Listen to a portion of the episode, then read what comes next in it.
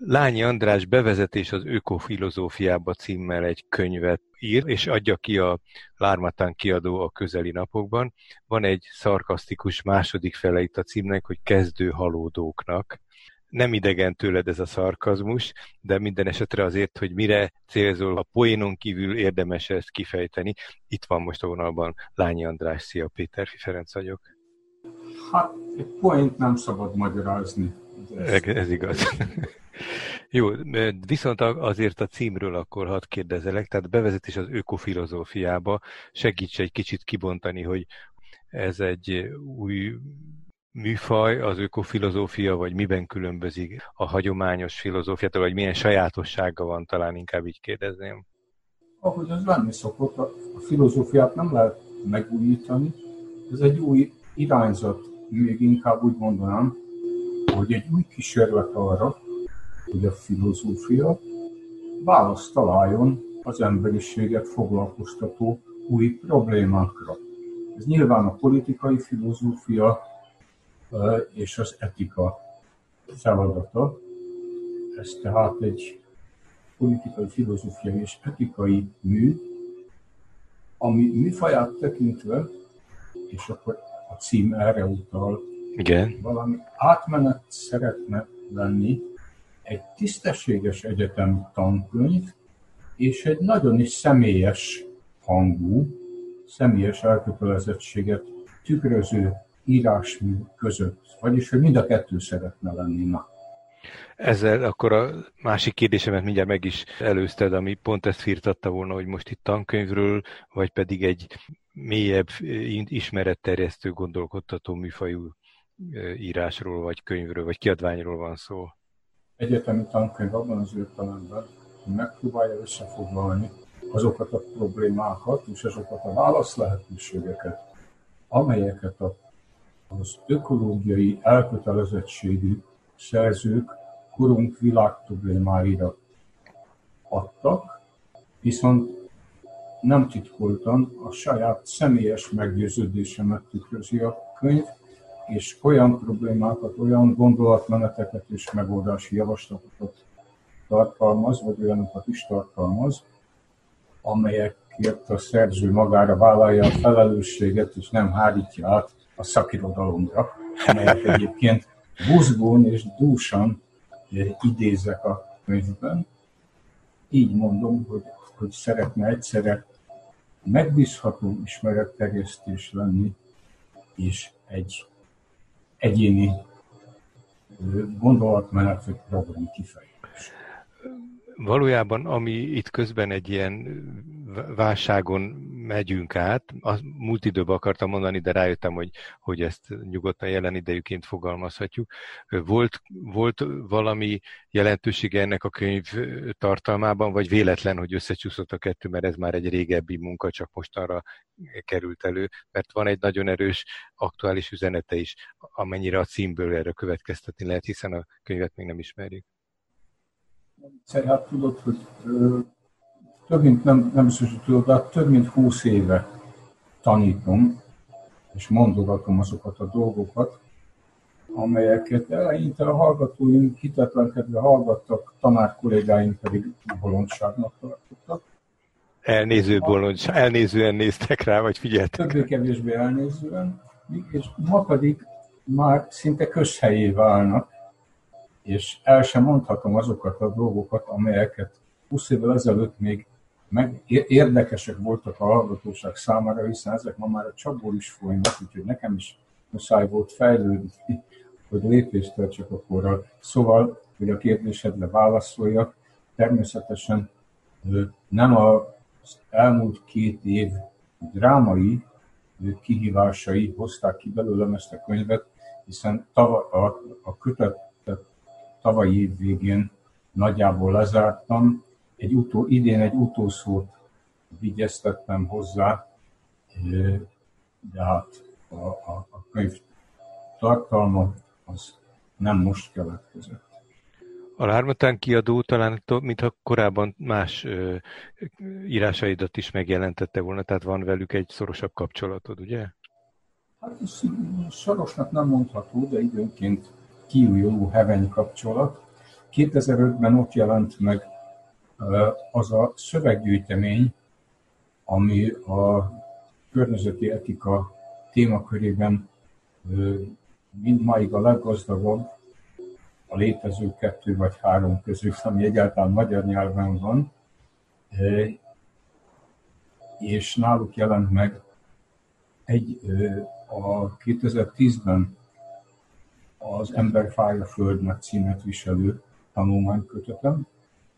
Ez egy Vörös Marti idézet, az Emberek című Vörös Marti versben szerepel, hogy az ember fáj a földnek.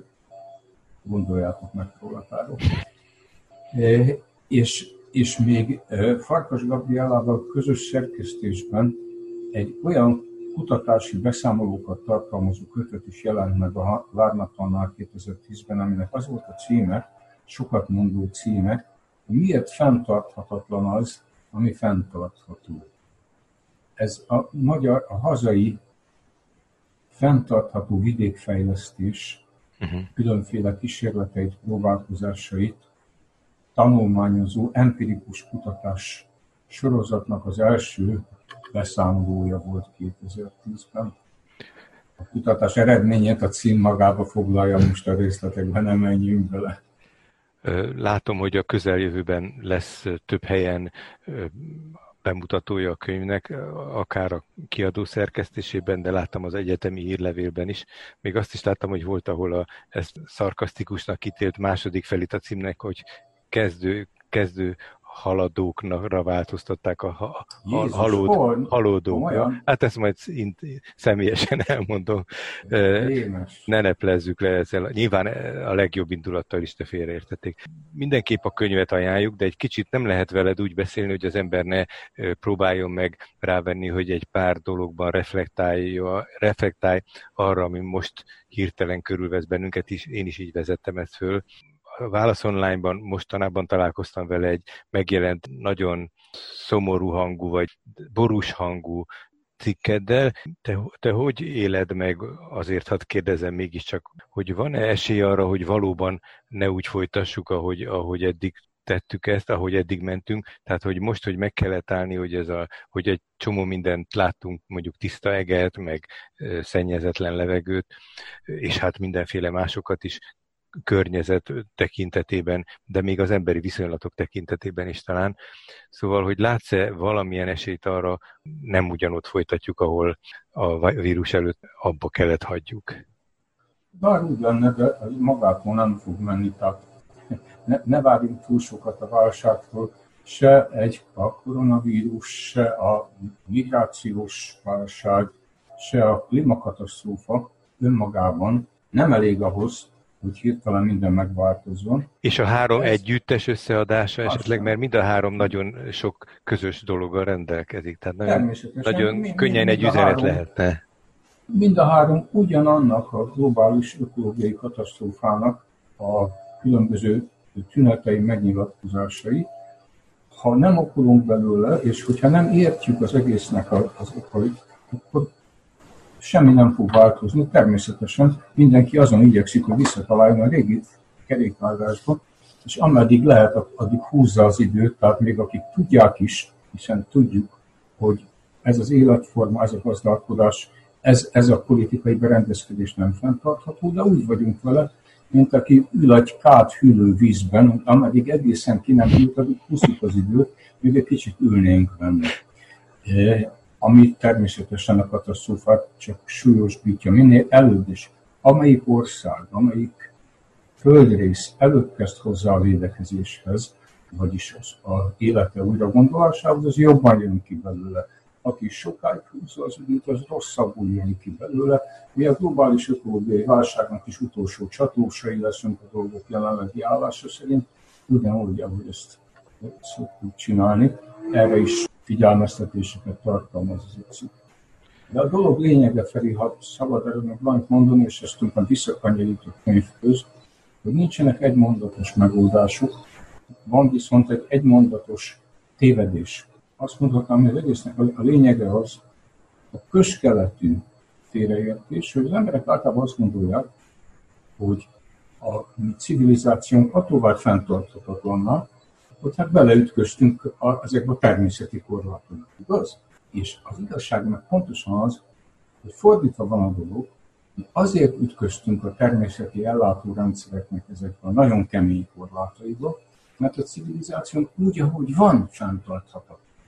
Önmagán belül, azaz hamis, téves előfeltevésekre épül a gazdasági rendszerünk, a politikai rendezkedésünk, és, az, és a jóról és a rosszról alkotott elképzeléseink is. Tehát muszáj nagyon mélyre menni, hogyha változtatni akarsz, akkor a tükörbe kell nézned, nem a klímaváltozást kell nézned, vagy a kihaló állatfajoknak a hűlt helyét, hanem a tükörbe kell nézni. Ha jól veszem ki, azt mondod ezzel, hogy ezek a mi természetünk korlátai, és nem a környező természet korlátai. Nagyon, nagyon, nagyon jól mondod. Könyv végén az utolsó fejezet foglalkozott környezeti etikával. Egy nagyon hasonló dolgot bátorkodtam megfogalmazni, hogy amikor más élőlényeknek, vagy a természeti rendszereknek kétségbe vonjuk azt, hogy ők alkalmasak arra, hogy er-, erkölcsileg figyelembe vegyük őket, akkor lehet, hogy nem az ő képességeiknek a korlátairól van szó, nem elég intelligensek, nem tudnak beszélni, nem látszik rajtuk, hogy mennyire fáj nekik valami, vagy mennyire örülnek. Esetleg a saját képességeink korlátairól van szó, akik nem veszük észre, az, azt, mindazt a megszólítást, ahogyan szólnak hozzánk más élőlények, ahogy a természet megszólít bennünket, hogy megszólalt bennünk magunkban, hiszen mi is a részei vagyunk. Köszönöm szépen. Visszatérve azért a könyvhöz, meg a mostanában ahányszor csak beszélgetünk, vagy olvaslak, azért az az izgalmas, hogy ugyan borús, így kezdtem, borúsak az üzeneteid, de mindig hagysz egy kis esélyt, vagy egy kis reményt arra, hogy vezethet a megtisztuláshoz is valami út. Ezzel ajánlom mondjuk a hallgatóink számára is ezt a könyvet, Lányi András bevezetés az ökofilozófiába kezdő halódóknak, és a Lármatán kiadónál érhető el. Köszönjük, Andris!